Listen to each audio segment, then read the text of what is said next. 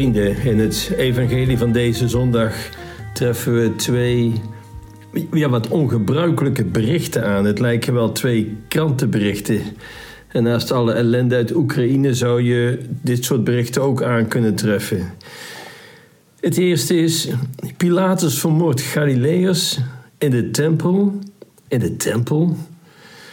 Terwijl ze offers opdragen en vermengt hun bloed met het bloed van de offerdieren. En dan nog een tweede bericht. De toren van Siloam in Jeruzalem is plotseling ingestort. 18 mensen vonden de dood. En dan vragen mensen commentaar aan Jezus op deze gebeurtenissen. En net als wij vragen de mensen van toen naar het waarom van dit soort gruweldaden en ongelukken. Het antwoord van de meeste mensen in die tijd was vrij simpel. Het moet wel een straf van God zijn. Het moet als een gevolg zijn van hun eigen gedrag, van hun zonde. En met dit antwoord stelde men zich tevreden. Het denkt maar het verhaal van de blindgeborene. Ook daar zoekt men naar de schuldvraag. Hij zou wel iets op zijn kerfstok hebben dat hij zo geboren is. Vreemd, maar goed. Het is goed om te weten dat Jezus die verklaring heel ver weggooit. Ongelukken en rampen zijn, nee, niet die, een directe straf van God voor de betrokkenen. Dat in ieder geval niet. Want, nou ja, dan zouden er wel meer ongelukken gebeuren en meer doden vallen. Want ja, iedereen heeft wel boter op zijn hoofd. Niemand is brandschoon. Wie is er zonder zonde? Maar als we denken dat Jezus dan wel een duidelijk antwoord zou geven op de vraag naar het waarom van dit soort rampen, daar komen we bedrogen uit. De Bijbel geeft nergens een direct antwoord op de vraag waarom mensen, en dan ook vaak redelijk brave mensen, allerlei ellende overkomt en, en ook het tegenovergestelde. Het heeft dan ook niet zo heel veel zin ons met die vraag te pijnigen. Waarom moet ons dit of dat overkomen? Wel geeft de Bijbel indirect een antwoord. En het is Jezus zelf in het evangelie. Wat zegt hij? Dit soort ongelukken en rampen zijn een teken van de broosheid van ons menselijk bestaan, zoals dat nu eenmaal is. Maar die broosheid en die rampen, dat is niet het ergste volgens Jezus. Het ergste is als we als broze mensen niet op de juiste manier in het leven staan. Oftewel, als je niet tot bekering komt, zult je allen op eenzelfde wijze omkomen. Als je maar raak leeft, zul je niet alleen lichamelijke schade ondervinden, maar geestelijk. Het zielenheil staat op het spel en dat is veel erger. Dan is het echt met je afgelopen.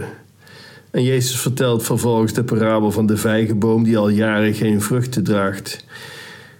God gaat het erom of je broze leven vruchten draagt. Dat je door je manier van leven goede vruchten voortbrengt. Dat je tot één keer komt en vervolgens goede vruchten voortbrengt. Dan heeft je leven oneindige waarde voor God dwars door alle rampen en ongelukken heen. Zoals het ook bij Jezus was. Hè? Dwars door schijnbare mislukking, lijden en dood krijgt dit leven oneindige eeuwige waarde, omdat het getuigde van liefde en trouw. En Jezus voegt er nog iets aan toe: hè? dat God met de mens veel geduld heeft. Hij laat de vijgenboom, de vijgenboom niet bij de eerste de beste misoogst omhakken. Hij geeft behoorlijk veel nieuwe kansen. Hij hakt er zo gezegd niet met de bottenbijl op los. Maar als de mens echt niet wil, dan is het op een gegeven moment gedaan. Ons leven hier houdt eens op. En dat is erger dan alle lichamelijke rampen. Het zielheil is oneindig veel belangrijker. En zo vraagt Jezus ook aan ons om geduld te hebben met elkaar. Of het nou bij familieruzies is of oneenigheid op het werk of in de buurt, hak er niet meteen op in. Wijs niet te gauw anderen als schuldigen aan. Heb geduld en kijk ook naar jezelf. Wees genadig, dan is God ook genadig voor jou. De Bijbel, wij noemen het goed nieuws. Het goede nieuws, het evangelie. En toch, door de hele Bijbel horen we twee dingen. Het goede nieuws, hè, Gods barmhartigheid, maar ook het slechte nieuws. Want God is ook rechtvaardig. En dan komt straf ook in beeld. We kunnen de passages die we niet graag horen, ja, die kun je eruit knippen.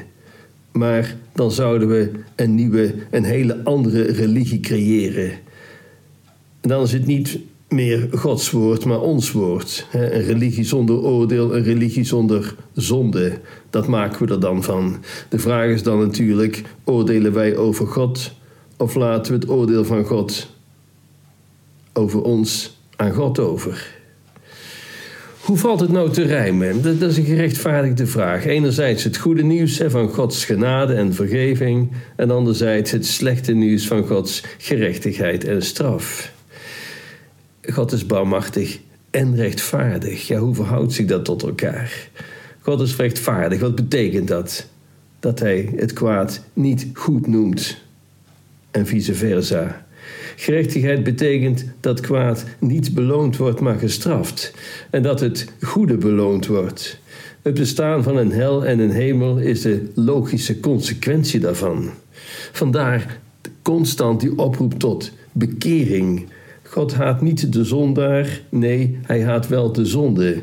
Gods toorn is gericht tegen de zonde, niet tegen zondaars. Daar heeft hij het goed mee voor. En hij hoopt dat ze zich omkeren, bekeren en Jezus voetsporen treden. Gods liefde is gericht tot zondaars en niet tot de zonde. God is niet hypocriet, hij houdt van de zondaar en hij haat de zonde. Als de zondaar zich bekeert, ontvangt hij vergeving. Ehm, Augustinus zegt het mooie: elke zondaar heeft een toekomst en elke heilige die had een verleden. De enige zonde die God niet kan vergeven is de trots die weigert zijn zonde te beleiden of zelfs in te zien, die weigert tot inkeer te komen. God gaat niet met het kwaad om alsof het niet kwaad zou zijn, alsof het zelfs goed zou zijn. Vraag bij het laatste oordeel alsjeblieft niet om gerechtigheid in plaats van barmachtigheid, want dat is zo ongeveer het stomste wat je kunt doen. Geef God de kans uw ziel te redden. Het gaat om de eeuwigheid. Iemand die een beroep doet op Gods barmachtigheid, zal zijn barmachtigheid ondervinden. En zij die dat niet doen, niet. Beangstigt dit u wat ik nu zeg? Prima, want er is niets erger dan sterven in zonde.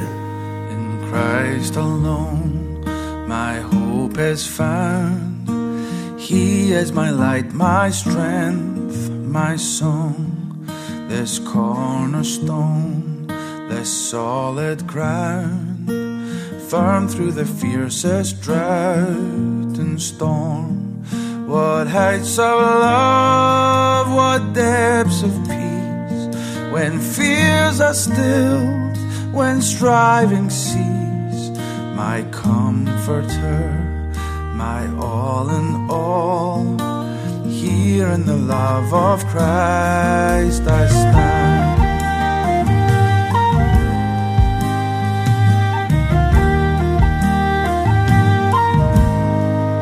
In Christ alone, who took on flesh, of God in helpless babe, this gift of love and righteousness, scorned by the ones he came to save.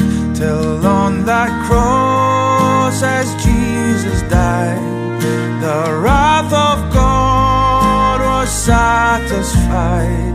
For every sin on him was laid.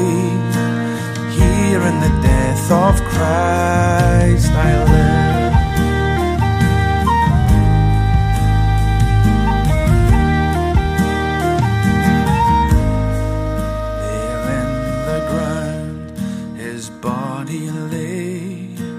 light of the world by darkness slain, then bursting forth in glorious day, up from the grave he